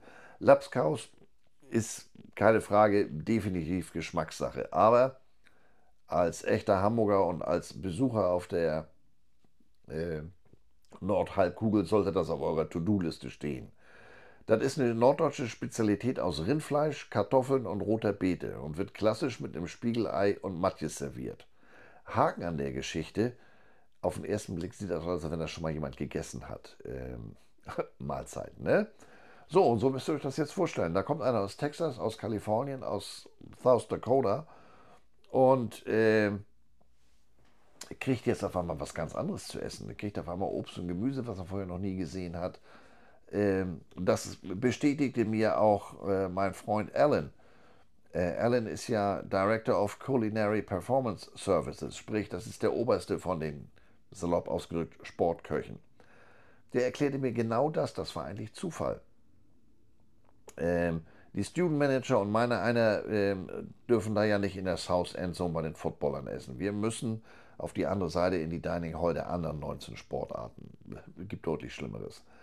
Ähm, ich saß da, wartete auf meinen Gesprächspartner zum Thema NIL und habe dann erstmal Mittag gegessen. Und äh, wie gesagt, Misu hat äh, 20 Sportarten, 550 Sportler, 118 sind beim Football, die werden besonders verpflegt. Alle anderen Baseball, Basketball, Tennis, Leichtathletik. Leichtathletik ist ja dann auch mal wieder ähm, Thema für sich. Da hast du, hast du Kraftsportler beim Kugelstoßen oder du hast 100 Meter Sprinter. Die werden eben auf der anderen Straßenseite verpflegt. Und wie ich da gelernt habe, werden die Mahlzeiten anders zubereitet als drüben beim Football. Es gibt auch andere Mahlzeiten. Ähm, konkret ging es an dem Tag um Roastbeef. Hat mir ganz hervorragend geschmeckt. Und Alan fragte mich, ähm, sag er, wie hat es dir denn geschmeckt? Wie fandst du das denn? Ich habe die Frage erst überhaupt nicht verstanden. Ich denke, wie, wie, wie, großartig, warum? Wieso, weshalb? Denn äh, Alan ist jetzt nicht derjenige, der da um, um, um Fishing for Compliments, der um Komplimente buhlt. Äh, die Art der Zubereitung, rosa, gut gewürzt, sagte er mir, Das kann ich nur hier machen, sagte er. Das könnte ich so drüben beim Football nicht machen. Das würden die stehen lassen. So nach dem Motto, was der Bauer nicht kennt, das Frede nicht. Ne? Was der Bauer nicht kennt, das ist er nicht. Auch hier wieder der soziale Background ein entscheidendes Kriterium. Und dann eben die regionalen Unterschiede. Ich konnte das im ersten Moment gar nicht glauben, aber gut, äh, ich bin da ja nur alles andere als der Maßstab. Ich habe eine ganz andere Perspektive. Zum einen, ja, eine Mahlzeit hat für mich eine ganz andere Bedeutung. Ähm, die dient für mich nicht der gezielten Leistungserhaltung oder Förderung. Ja, auch mein Motor muss am Laufen gehalten werden, aber ihr wisst das, da tut es dann vielleicht auch schon mal eine Hopfenkaltschale. Liegt ja auch am Alter. Ähm, da ist im Laufe der Jahrzehnte so viel falsch gemacht worden, da ist das Bier jetzt auch egal. Aber äh, etwas ernsthafter, das ist bei diesen jungen Leistungssportlern natürlich was ganz anderes. Ähm, ich bin da für ein paar Wochen, die sind das ganze Jahr da. Ich denke mir, hey, it's a free meal. Ähm, ich kann hier umsonst essen und das ist hier nun wahrhaftig auf, auf äh, ganz hervorragendem Niveau. Auch wenn ich das nicht immer alles zu schätzen gewusst habe. Ähm, ich bin dann schon mal äh, rüber an die Burgerstation und habe gesagt, bauen wir mal einen Burger so, so und so. Äh, ich hätte aber genauso gut äh, um die Ecke gehen können, in demselben, äh, äh, in demselben Räumlichkeiten, in dem Speisesaal da sind Kochstationen, da hätte ich mir selber was basteln können, was weiß ich, Stir Fry oder, oder, oder. Und dann eben das äh, eben genannte Beispiel. Erklär man dem ostfriesischen Fischer, dass Weißwurst gezuzelt wird oder gezuzelt. Der schmeißt dich auf hoher See glatt über Bord. Von wegen, oh Crawler, ich hab dir in der Kök Krabbenpulen sehen. Das läuft da eher nach dem Motto, was sagst du, mein Pferd schielt, Runde von Milch hoch. Ich sag, wo es lang geht. Also, was ich damit sagen will, auch da bedarf es der Aufklärung sozusagen. Die müssen an diese Sachen herangeführt werden. Im Laufe der Jahre habe ich bei Mesu auch ganz unterschiedliche Herangehensweisen in eben diesen äh, speziellen Athletic Dining Halls gesehen. Da gab es äh, einige Jahre lang mal ein Ampelsystem. Grüne Produktgruppe Go, gelbe Gruppe Slow, rote Gruppe No. Angelehnt an die zuvor ernährte, äh, erwähnte Ernährungspyramide und auch an den besagten ersten Ernährungsberater von Nebraska. Denn Alice der hat auch schon einen einfach zu befolgenden 1-2-3-Plan für seine Spieler entwickelt. Obst und Gemüse waren eine 1, Kohlenhydrate eine 2 und magere Proteine eine 3. Ähm, ich sagte das eben schon mal, ganz wichtig, der Athlet muss da aber mitarbeiten. Er ist derjenige, der sich ernährt. Der eine, der begreift es, der hält sich an seine 4500 Kalorien Diät pro Tag die ermöglicht es ihm, sein Gewicht von, was weiß ich, 210 Pfund und 6,5% Körperfett zu halten. Ein Offense Lineman, ja, der braucht vielleicht, was weiß ich, 5000 Kalorien am Tag, um bei 300 Pfund zu bleiben und 20 bis 25% Körperfett zu haben. Ähm, durchschnittliche Mann, soweit ich weiß, benötigt ungefähr 2000 Kalorien am Tag, um sein Gewicht zu halten. Um das zu erreichen, ja, wie sage ich es meinem Kinde, spricht man am besten gezielt über dieses Thema. Und zwar nicht mit du musst, man versucht vielmehr, den Spieler, ich sag mal, zum Licht zu führen. Man betont dazu die Leistungsvorteile gegenüber den Ernährungsanforderungen, also Prakt den praktischen Nutzen. Ratsch Ratschläge oder Informationen mit den Vorteilen, die die Ernährung mit sich bringt, ihre spezifischen Auswirkungen auf Kraft, Schnelligkeit, Ausdauer und Erholung das kommt bei den Sportlern viel besser an, als jetzt abstrakt über Erbsen zählen, Kalorien zählen oder gesunde Ernährung zu sprechen. Jeder Mensch ist da anders. Der eine macht dies, der andere macht das. Lange nicht jeder erkennt die Vorteile auf Anhieb. Das äh, war auch etwas, was, was Liz mir äh, erklärte. Bei dem einen oder anderen kann das schon mal sehr lange dauern, mitunter bis zu ihrem Seniorjahr. Da kommt dann der mehr oder weniger realistische Gedanke, Mensch, vielleicht schaffe ich es ja in die NFL. Und dann, dann wird plötzlich alles getan, um die Leistung zu steigern. Oder manchmal ist Schmerz auch äh, der Lehrmeister. Ich habe eine großartige erste Halbzeit. Ich fange die Bälle, dass das nur so knackt. Und dann Anfang des dritten Viertels massiver Leistungseinbruch. Ich kann die Leistung nicht halten. Schlimmstenfalls kommen dann auch noch Krämpfe dazu. Da kommt dann schon mal Licht in die geistige Dunkelkammer. Aber manchmal auch nicht. So nach dem Motto, einmal ist keinmal, kann ja mal passieren. Ähm, wenn sich das dann wiederholt, da macht es dann, dann hoffentlich doch irgendwann Klick in der Birne. Oder Teamsport. Der Druck von außen nimmt zu. Die Verantwortung für eine optimale Versorgung des Körpers mit Nährstoffen, wie gesagt, die hat man als Sportler selbst wenn du jetzt als Spieler zum Training kommst, du hast nicht gefrühstückt, du hast das Mittag ausfallen lassen oder Sommertraining, Conditioning, äh, du hast zu wenig Flüssigkeit zu dir genommen, ja, dann kannst du dein Potenzial, um es mal vorsichtig auszudrücken, nicht voll ausschöpfen. Und das wiederum wirkt sich ja auf die Leistung des gesamten Teams aus. Ihr kennt mein Beispiel Football, Zahnrad, da greift das eine in das andere. Wenn die fünf Dicken da vorne das Loch nicht aufmachen, dann läuft der Running Back vor der Wand oder der Quarterback hat keine Zeit, die Kirsche zu werfen. So, und wenn sich das auf die Leistung des gesamten Teams auswirkt, so ein Lockerroom ist kein Stuhlkreis. Da werden dann äh, schon mal sehr deutliche Worte gesprochen. Die individuellen Bedürfnisse, die sind dann nicht zu unterschätzen. Jeder Spieler ist ja anders unterwegs. Aufgrund seiner Physis, aufgrund seiner Position hat der einen ganz bestimmten individuellen Nährstoffbedarf. Und dann wie gesagt, kommt obendrauf oder das kollidiert dann schon mal mit den individuellen Vorlieben. Und was bei dem einen Spieler funktioniert, ist für den anderen vielleicht nicht die beste Strategie. Also der Job von diesen drei Damen ist kein Selbstgänger. Die hatten da auch riesen Tabellen an den Wänden hängen und äh, das ist ein fortlaufender Prozess, mehr oder weniger ein täglicher. Der Trick äh, zur Überzeugung der besteht daran, denen jetzt nicht die ganz spezifischen Richtlinien zu geben. Also mehr so allgemein. Frühstück nicht auslassen. Vor allem, wenn du morgens Krafttraining hast und nachmittags das normale Training. Ganz konkrete Speisen vorschreiben funktioniert auch meist nicht. man gibt denen da eher eine Reihe von Möglichkeiten an die Hand, äh, die dann dem jeweiligen Vorlieben oder auch Lebensstil, also jeder managt seinen Tagesablauf ja anders, entsprechen.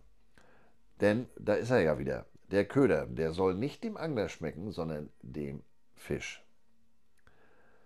Und manchmal bestimmt dann auch gelebte Praxis ein solches äh, Beratungsgespräch. Wenn der, wenn der Spieler erkennt, überschüssiges Körperfett, das beeinträchtigt meine Geschwindigkeit, meine Schnelligkeit. Was meint ihr, wie, wie viel schneller und aufnahmebereiter der Spieler ist, äh, ein solches Gespräch zu führen? Und dann helfen oft, oftmals die einfachen Ratschläge, nicht so große Portionen, aber geringere, kleinere Portionen, nicht Mahlzeiten auslassen. Äh, Fette reduzieren, nicht die Kohlehydrate. Damit verbunden am besten noch Vorschläge mit konkreten Zusammenhang zur Leistung. Wenn du nicht frühstückst, hast du nicht die Energie, um das Beste aus deinem Training zu machen. Oder wenn du auf einen Nachschlag beim Abendessen verzichtest, verlierst du bald äh, das überflüssige äh, Gewicht und kannst dich dann schneller bewegen. Du bist schneller beim Tackle, du bist schneller am Ball als Wide Receiver. Je einfacher, desto verständlicher, wie immer im Leben. Und das ist jetzt gar nicht mal böse gemeint. Natürlich soll sich der Leistungssportler bewusst ernähren, aber im Idealfall wird die richtige Ernährung selbstverständlich und nicht als weitere Aufgabe empfunden. Keep it simple, stupid. Genau genommen ist das jetzt auch nicht so schwierig. Grundsätzlich sind Kohlenhydrate der Schlüssel. Football, Stop-and-Go-Sport. Kurze, intensive Belastungsphase, anschließend Pause, aber auch nur relativ kurz. Also Kohlenhydrate, die sind der wichtigste Energieträger beim Football. Leichter gesagt als getan. Bei vielen Spielern ist die Kohlehydratzufuhr suboptimal. Der typische Footballer 43% Kohlenhydrate, 40% Fett, 17% Eiweiß. Seit dem Low-Carb-Hype der letzten Jahre ist das teilweise noch weniger Kohlenhydrate. Das größte Problem ähm, die meisten Footballer essen zu viel Fett. Die alte Bigger is better äh, Philosophie oder Idee. Die sind zufrieden, wenn sie ihr, ihr vorgegebenes Gewicht halten. Da denken die meisten nicht drüber nach, was sie essen. Hauptsache es schmeckt. Das Problem, ja, Fett hilft dem Muskelaufbau nicht. Äh, das liefert nicht den erforderlichen Brennstoff. Und zu viel davon, ihr kennt das, äh, Magenkrämpfe, Verdauungsstörungen, und äh, das, was denn da äh, übel riechend äh, aus der Rückseite eures Körpers rauskommt, dass das als Antrieb äh, hilft, das funktioniert nur in den Cartoons hier, äh, Bugs Bunny und so weiter.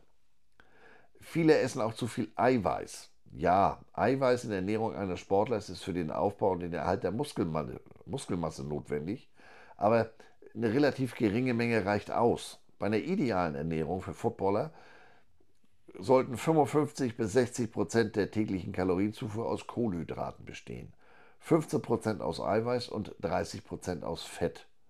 Also im Football-Sprech, jede Mahlzeit sollte zu zwei Dritteln aus Kohlenhydraten, zu einem Drittel aus Eiweiß bestehen. Schwerpunkt moderates Fett. Man kann sich das auch bildlich vorstellen, wie dieses Friedenszeichen. Drittel des Tellers Eiweiß, rotes Fleisch, Geflügel, Fisch, Eier, Käse, Milch, Joghurt, getrocknete Bohnen, Nüsse, Sojaprodukte, ein Drittel aus einer Stärke, Reis, Nudeln, Kartoffel und ein Drittel aus Obst und Gemüse. Peace out. Bagels statt Donuts, Kartoffelpüree statt Pommes, gegrilltes Hähnchen statt gebratenem, gefrorener Joghurt statt Eiscreme, gar nicht so schwer. Durch die Erhöhung des Kohlehydratsanteils in der Ernährung steht mehr Energie für das Training und auch die Spiele zur Verfügung, kannst mehr verbrennen. Weniger gebratene Lebensmittel verringern oft die Gefahr von Magenverstimmung. Und das ist ja bekanntlich auch nicht gerade leistungsfördernd. Aber ich habe es eben schon gesagt, in vielen Fällen ist der gewohnte Lebensstil äh, im, im Highschool- und anschließend College-Alter äh, der Hauptfaktor, der der richtigen Ernährung einen Strich durch die Richtung, Rechnung macht. Und äh, wie gesagt, einfache Tipps, leicht verständlich, nicht zu konkret ab und zu muss man dann auch äh, konkreter werden. Nee, nicht das Stück Kuchen, nicht das Törtchen, ein Stück Obst. Ja, Wings, wunderbar, aber gegrillter Fisch wäre besser. Nüsse anstelle von Cheese Curls. Äh, aber auch die Nüsse jetzt nicht kiloweise, kleine Schale. Ne? Aber wie gesagt, das ist dann schon mal die Begegnung in einer völlig neuen Welt. Fisch, wenn es nicht laufen kann, dann esse ich es nicht. Ähm, das habe ich ehrlich mehrmals äh, genau so vor Ort gehört. Aber äh, es kommt dann wieder das eben genannte Motto, der Köder, dem Fisch, dem Angler. Die, Nahrungsmittel, die Nahrungsmittelindustrie für diesen Bereich, die hat sich dem angepasst. Eine der Assistentinnen, die Gabby, die läuft beim, beim Spiel und beim Training immer mit einem prall gefüllten Slingbag durch die Gegend.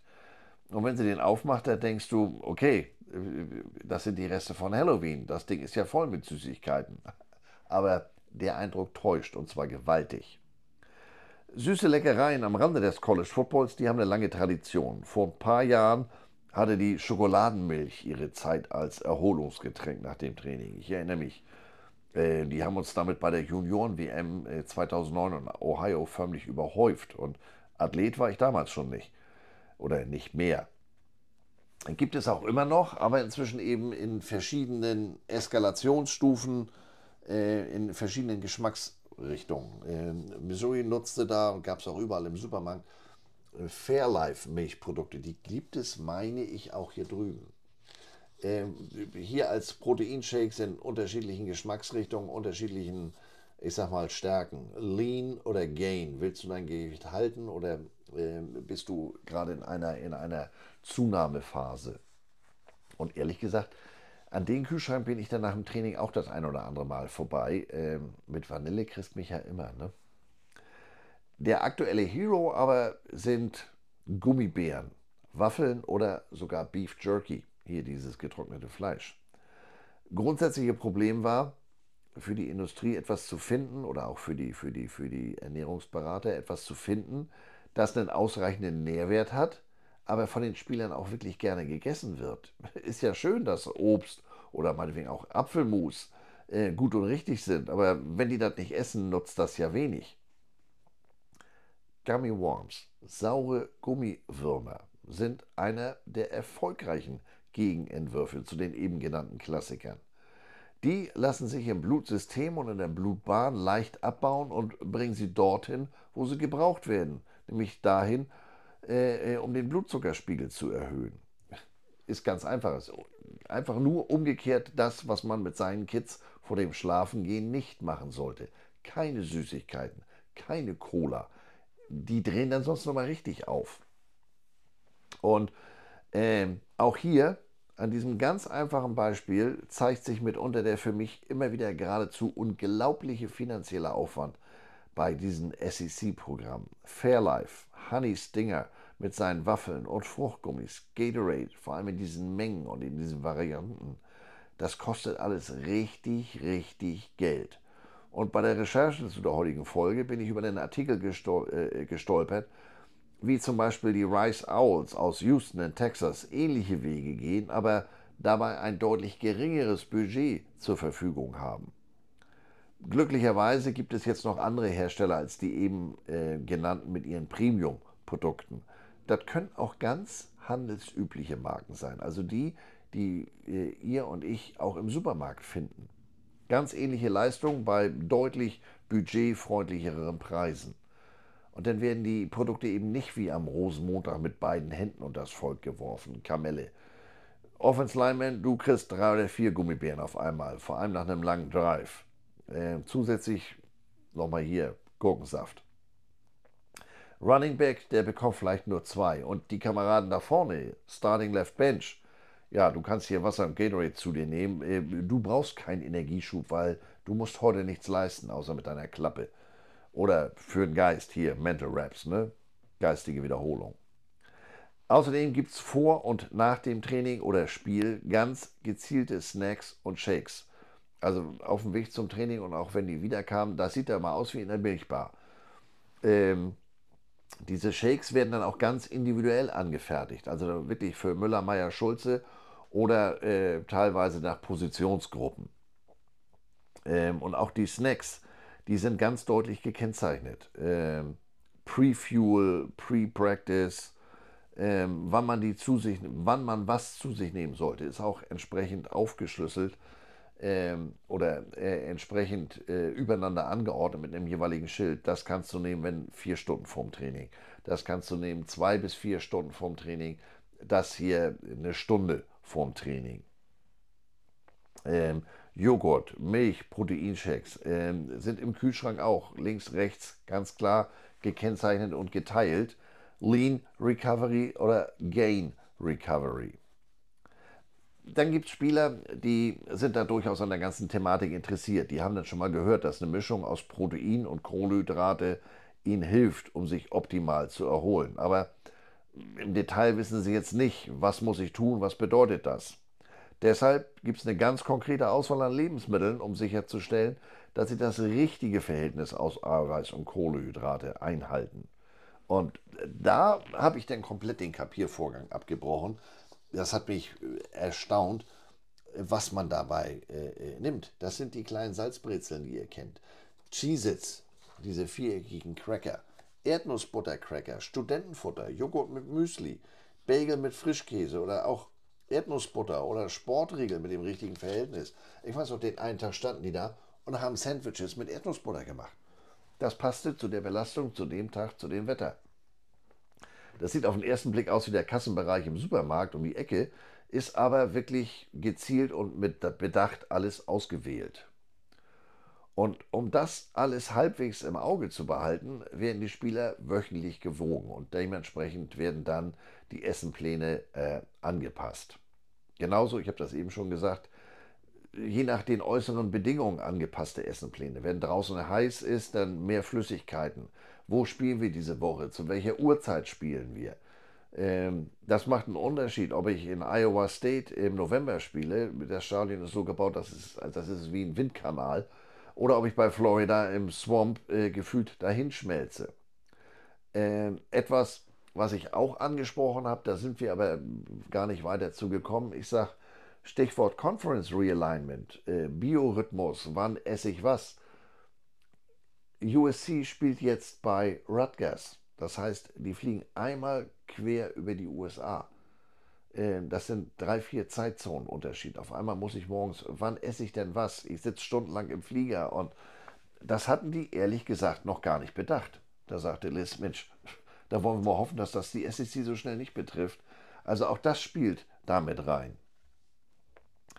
Abschließend wurde es dann nochmal sozusagen persönlich und ich war wieder erstaunt, dass man mir die Fragen oder die Frage beantwortet hat, denn im Prinzip, die ist seit letztem Jahr da, so kennen wir uns ja nun nicht.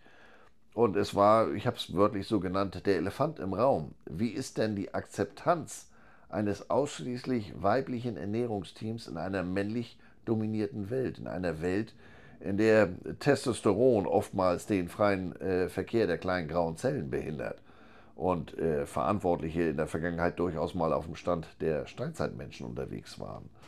Äh, in dem Zusammenhang empfehle ich mal die Lektüre des Buches Junction Boys, gibt es glaube ich auch als Film. Junction Boys erzählt die Geschichte ähm, des legendären Trainingslagers von Coach Paul Bear Bryant, damals noch in der kleinen Stadt Junction, Texas. Ähm, und er war der Coach von Texas AM. Der hat seine 115 Spieler da den härtesten Übungen, die man sich vorstellen kann, unterzogen. Und nur eine Handvoll Spieler überlebte sozusagen diese gesamten zehn Tage. Ähm, die trotzten der intensiven Hitze der texanischen Sonne und der brennenden Leidenschaft ihres Trainers. Ähm, denn äh, trinken, nee, Wasser trinken ist was für Schwächlinge. Also das hat dann äh, trotz der sportlich völlig falschen Ernährung funktioniert. Das war aber ein Sieg des Geistes über den Körper. Mind over Matter. Liz war überraschend ehrlich, wie gesagt. Und sie sagte mir, da hat sich in den letzten fünf, sechs Jahren immens viel verändert. Äh, Nutrition gibt es zwar, wie gesagt, schon seit Mitte der 90er, aber gut Ding will Weile haben. Und ja, sie hat es nicht ausdrücklich, sie hat es nicht expresses verbis gesagt, aber das wird schon seinen Grund gehabt haben, dass sie kaum, dass sie äh, zum Director of Sports Nutrition bei den Gators äh, befördert wurde, dass sie da auf die Industrieseite nach New Mexico äh, gewechselt hat. Nach eigenen Worten hat sie hier bei Missouri geradezu perfekte Bedingungen vorgefunden. Geschlecht spielt überhaupt keine Rolle. Ähm, sie wird aufgrund ihrer persönlichen Art und Weise und ihrer Kompetenz akzeptiert von den Spielern. Die Zusammenarbeit mit dem Strength Staff, sagt sie, die läuft vorbildlich. Also da war sie selber ein bisschen überrascht, denn die Jungs sehen wirklich aus so, als wenn die, als wenn die noch Eisen fressen. Ähm, das läuft Hand in Hand. Im Gegenteil, da hilft es dann teilweise auch, dass man eben nicht der so und so viel der männliche Coach ist. Und ein Riesenvorteil ist, das betonte sie ausdrücklich, dass der Head Coach, Coach Drinkwitz, an den Nutzen von Sporternährung glaubt. Sagt sie, das öffnet die eine oder andere Tür im Kopf deutlich äh, leichter oder eben auch die wortwörtliche Tür. Denn wie optimal die Bedingungen in Missouri sind, das habe ich erst äh, bei dieser Recherche anhand eines anderen Beispiels erkannt. Dazu geht es mal kurz an die Westküste zu den UCL Bruins. Wir kommen gerade rechtzeitig. Frühstück. Speisekarte steht Flank Steak aus Weidehaltung. Süßkartoffelhackfleisch mit Hähnchenwürfeln und Schokoladenpfannkuchen. Was ist? Ja, das ist jetzt keine Feier. Oder äh, wir machen hier mal ein, ein großzügiges Frühstück für eine Donut-Veranstaltung. Die Footballmannschaft versammelt sich vor dem Beginn des Trainingslagers zum Essen. Später, nach dem Dehnen und den Übungen, kehrten die Bruins in das Wasserman Football Center zurück, wo es zum Brunch Lachs und gebratenes Wildhuhn gab. Zum Abendessen gegrilltes Flatiron Steak in einer Balsamico-Reduktion. Coach Chip Kelly, der hat äh, oder der sieht in der Ernährung seiner Spieler den Schlüssel zur Entwicklung seiner Spieler. Unter dem ist das Essen deutlich besser geworden, aber auch deutlich teurer. 2018, seinem ersten Jahr bei UCLA, da hat sich das Budget für Mahlzeiten außerhalb der Reisen von äh, 2,6 Millionen mehr als verdoppelt. Denn im darauffolgenden Jahr wuchs die Rechnung auf 5,4 Millionen an. Ähm, und äh, das ist jetzt nicht so, äh, dass Geld keine Rolle spielte. 2019 hatte das Athletic Department von UCLA ein Defizit von 18,9 Millionen Dollar. UCLA ist eine öffentliche Schule. Die LA Times hat sich da mal nach entsprechenden Unterlagen erkundigt und hat dann mehr als 500 Seiten an Rechnungen und Quittungen bekommen, die Aufschluss über die Lebensmittelkosten bei den Bruins geben.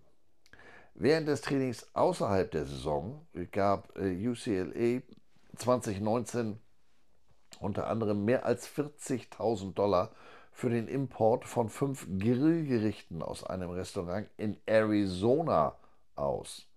Bei anderen Gelegenheiten bestellte das Programm hunderte von Erdnussbutter-Gelee-Sandwiches bei einem Caterer in Los Angeles zum Preis von 4,95 Dollar pro Stück. Ich erwähnte es eben, Peanut Butter and Jelly, das machen die Missouri selber. Ja, sagt äh, jemand, äh, der sich mit dem Thema auskennt, nämlich David Ritpath, der ist ehemaliger Präsident der Drake Group und die setzen sich für Reformen im College-Sport ein. Er sagt, ja, natürlich kann man ein ganzes Footballteam für viel weniger Geld mit gutem und nahrhaftem Essen versorgen. Ähm, und UCLA ist jetzt im Football nicht so großartig, ähm, dass ähm, diese Ausgaben gerechtfertigt werden. Also auf der anderen Seite, äh, was sind ein paar zusätzliche Siege im Vergleich dazu? Ähm, muss man dafür jetzt wirklich das Budget für äh, Lebensmittel so derart, so drastisch erhöhen? Wie der regelmäßige Waschsalonbesucher weiß, College Football ist seit langem ein Wettrüsten. Also rivalisierende Programme versuchen sich gegenseitig auszustechen. Und da kommt es inzwischen wirklich auf Kleinigkeiten an oder auf die Summe der Dinge. Äh, die Klamotten, die Trainingsmöglichkeiten, was sind das für Facilities? Wie, wie, wie sieht das hier aus? Muss ich mich hier in, der, in den beheizten Wohnklo umziehen oder kann ich hier gegebenenfalls in meinem Lockerroom sogar pennen? Ähm, Gebäude, was sind das für Coaches? Ähm, teilweise sind das ja Coaches mit geradezu unanständigen Gehältern. Als erstes fällt mir da mein Freund Jimbo Fischer bei Texas AM ein. Und UCLA ist eben jemand, der sagt, in diesem Wettstreit kommt es auch darauf an, was wir unseren Jungs äh, servieren. Da muss es dann vielleicht eben nicht der Heinz-Ketchup sein, sondern ein Bio-Ketchup. Ähm, auf die Bitte um einen entsprechenden Kommentar antworteten die Sportfunktionäre der Universität, dass äh, UCLA sich in den letzten Jahren bewusst bemüht hätte oder UCLA Athletics bewusst, bemüht hätte, die Investitionen in ihre Student Athletes zu erhöhen. Und zu den vielen Bereichen, in denen sie investieren, gehört eben auch die wichtige Komponente der Ernährung, für, die für das allgemeine Wohlbefinden der Student Athletes von zentraler Bedeutung ist und natürlich es ihnen ermöglicht, ihr volles Potenzial auszuschöpfen. Der Haken an der Geschichte, warum schmieren die denn ihre, ihre Peanut Butter Jelly Sandwiches nicht selber? Tja, 2017 hat man das Wasserman Center äh, eröffnet. Kostenpunkt 65 Millionen Dollar. Hochmoderner Umkleideraum, hat sogar einen Friseursalon, aber keinen Speisesaal. Das Programm muss dementsprechend extern versorgt werden. Die müssen dafür bezahlen, dass Essen geliefert wird und dann auf Buffettischen für drei, manchmal vier Mahlzeiten am Tag angerichtet wird. Also Personalkosten zusätzlich zu den äh, Kosten für die Lebensmittel. Also kolossaler Brainfart, verstehe ich nicht.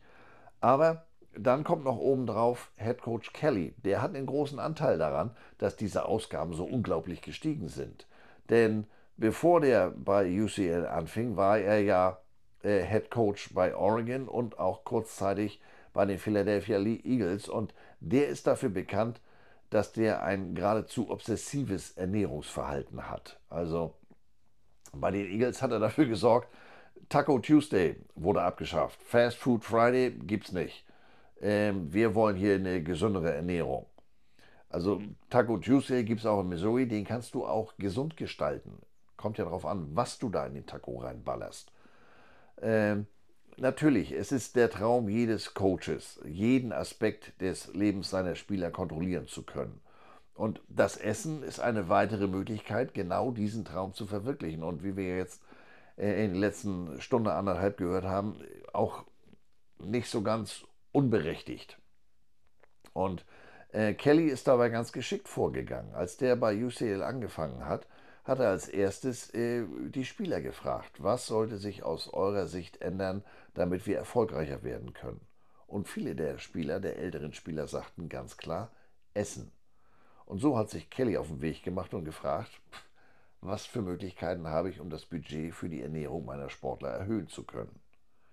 Unter dem früheren UCLA Head Coach Jim Mora, da gab es in der Regel eine Mahlzeit pro Tag, ergänzt durch herzhafte Snacks wie Frühstücksburritos oder Pizzen nach persönlichen Vorlieben. Im Rahmen ihrer Sportstipendien konnten die Spieler auch in den Mensen der Studenten essen. Ja, aber wie wir eingangs gehört haben, bestenfalls geht es dann nach der Ernährungspyramide, aber das hat nichts äh, damit zu tun. Das ist vielleicht voll lecker, aber weniger geeignet, das Potenzial der einzelnen Spieler zu maximieren. Dementsprechend begann Kelly äh, seine Spieler mit Frühstück, Mittag und Abendessen zu versorgen, gezielt zu versorgen. Und äh, da sie ja nun keine eigene Küche hatten, hat er sich dann immerhin eines Unternehmens äh, von UCLA bedient, nämlich dem UCLA Catering and Conference Services. In den vier Monaten ab Juli 2018 gab das Programm zum Beispiel 2,2 Millionen Dollar für Mahlzeiten aus. Laut der von der LA Times geprüften Rechnung lag der Preis pro Kopf zwischen 40 und 53 Dollar pro Kopf pro Mahlzeit. Plus gelegentliche Snacks am Abend für jeweils 29 Dollar pro Person. Die Mahlzeiten wurden in der Regel für 170 Personen serviert und da wurden dann auch Sachen wie der Regenschirm in Rechnung gestellt, 50 Dollar Gebühr für die Miete. Ja, das ist linke Tasche, rechte Tasche. Ähm, aber ob ich das jetzt an UCLA Catering zahle oder an, an Mad Eagle Catering Service, die Kohle kommt erstmal aus dem Athletic Department und ist weg. An den Wochenenden erhielten die Spieler auch Fertiggerichte zum Mitnehmen. Ein häufig in Anspruch genommener externer Caterer berechnete 15,99 Dollar pro Person für To-Go-Mahlzeiten und lieferte, jetzt kommt's, Vorspeisen wie Putenbrust aus Freilandhaltung, gegrilltes Steak aus Weiterhaltung. Kann man alles sehen, Rechnung aus dem Sommer 2018. Nach dem Abgang von Jim Mora und Basketballcoach Steph Alford gab es erhebliche Budgetsteigerungen. Ähm, Im Bereich Football betrug das äh, Budget 2017 unter Mora noch 27,3 Millionen. 2019 waren es dann bereits 35,4 Millionen Dollar. Während das Programm mehr Geld in Bereiche wie Support, Personnel, Rekrutierung und Spielausgaben steckte, machten die Ausgaben für Mahlzeiten 15% der Mannschaftsausgaben aus und stellten den größten Anstieg bei den Ausgaben dar. Im Vergleich dazu, andere Pac-12-Schulen, ähm, die, also jetzt mal äh, Stanford und USC, die sind privat, die müssen diese Angaben nicht machen. Ähm, die anderen Schulen, eine unglaubliche Bandbreite für, für nicht reisebezogene Football-Mahlzeiten, also für Everyday außer Auswärtsspielen. Im Jahr 2019 reichte die Spanne von 399.000 Dollar bis zu 1,2 Millionen Dollar. Ähm, Kraftpakete wie Ohio State, die haben in dem Zeitraum 3,4 Millionen Dollar ausgegeben. Der damalige National Champion LSU dagegen nur 381.000 Dollar. Also die kommen alle nicht an das ran, was da bei den Bruins unterwegs ist. Nun ist es nicht so, dass es bei Missouri kein externes Catering gibt. Ich bin da äh, morgens mal zufällig zwei Damen von Chick-fil-A begegnet. Ähm, die kamen da mit den leeren Riesentaschen kaum durch die Tür. Den habe ich geholfen und äh, die waren erstaunlich auskunftsfreudig. Ich mal einfach auf doof gefragt, kann ich ja am besten. Ja, nee, also die Aufträge der Universität durch die verschiedenen Sportarten, die seien schon ein wesentlicher Bestandteil ihrer Umsätze wir im Equipment Room, wir kriegen das oft nur zufällig mit. Wie gesagt, wir dürfen da oben nicht essen. Die drei Vollzeitleute, also Mike und seine beiden Assistenten, die ja einmal am Tag. Ähm, wir haben da oben aber einen Verbündeten, nämlich Joe. Joe ist der Küchenchef in der South End Zone und der kommt dann öfter vorbei und bringt die überschüssigen Mengen. Der macht das sozusagen zur Chefsache. Der fragt nicht lange oder beauftragt irgendjemanden damit, sondern der lädt sich den Servierwagen selber voll, kommt mit den Übermengen die zwei äh, Etagen runtergefahren und äh, also Übermengen oder Reste, je nachdem, wie man das ausdrücken möchte, und fährt direkt in unseren Aufenthaltsraum und bestückt damit den Kühlschrank und sagt dann, Jungs, das und das ist da, wenn das jetzt ist, ist noch warm, ansonsten gibt es das und das. Das ist ja auch völlig richtig, denn ähm, ob das jetzt entsorgt wird oder an uns Minions gegeben wird, der Preis ist derselbe. Muss nur mal einer mitdenken und Joe denkt mit. Äh, anderes Beispiel, Game Day. Da gibt es nach dem Spiel für die Mannschaft und auch für uns in dem Equipment Room nur gecatertes Essen. Das liegt daran, oben South Endzone, der Speisesaal, unsere uni-eigene Küche, unsere Köche, die müssen am Freitagabend alles zusammenpacken, äh, in Nebenräumen verstauen und dann übernimmt für den Game Day ein externes Catering-Unternehmen. Denn äh, da, wo die Spieler und Coaches unter der Woche essen, ist am Samstag der VIP-Bereich mit direktem Zugang zu Logenbereichen und so weiter. Warum da nicht der durchaus qualifizierte Küchenstaff ran darf, keine Ahnung. Es gibt an dem Tag Essen von außerhalb. Ich könnte jetzt noch äh, reichlich weitermachen mit konkreten Beispielen für Mahlzeiten oder Getränke was welche Position wann wie essen sollen. Es ist erstaunlich, was man beim bisschen Recherche alles finden kann. Aber äh, ich rede ja nur schon ein bisschen länger und das Ganze soll ja jetzt hier kein, kein Practice Manual, keine Gebrauchsanleitung sein. Insgesamt ist das für mich immer wieder faszinierend, wie unterschiedlich die einzelnen Programme da unterwegs sind. Ich habe das eben an dem Beispiel und mit den einzelnen Zahlen gehört. Denn ähm, es ist ja inzwischen keine, kein Geheimnis, es ist ja erwiesen, was für Steigerungsmöglichkeiten äh, mit gezieltem Training in Verbindung mit gezielter Ernährung möglich sind. Natürlich immer unter der Berücksichtigung, äh, das Ganze ist deshalb kein Automatismus. Das ist immer noch mit viel Arbeit und viel Fleiß verbunden. Denn wir wissen alle, Den Erfolg gibt es nicht über Nacht mit Amazon Prime. Das muss zurzeit selbst ein gewisser Coach Prime feststellen. So, das war es aber jetzt wirklich für heute aus dem Waschsalon. Aber ich bin mit dem Thema noch nicht durch. Wie gesagt, äh, ich möchte noch mal Richtung Ostblock und Sport gucken und ich habe auch noch ganz speziell zum Football etwas gefunden, ähm, was ursprünglich auch die Idee zu diesem Artikel war oder zu dieser Folge. Aber ähm, das ist wieder etwas umfangreicher, beziehungsweise ich will dann nochmal äh, in eine gezielte Richtung etwas weiter recherchieren.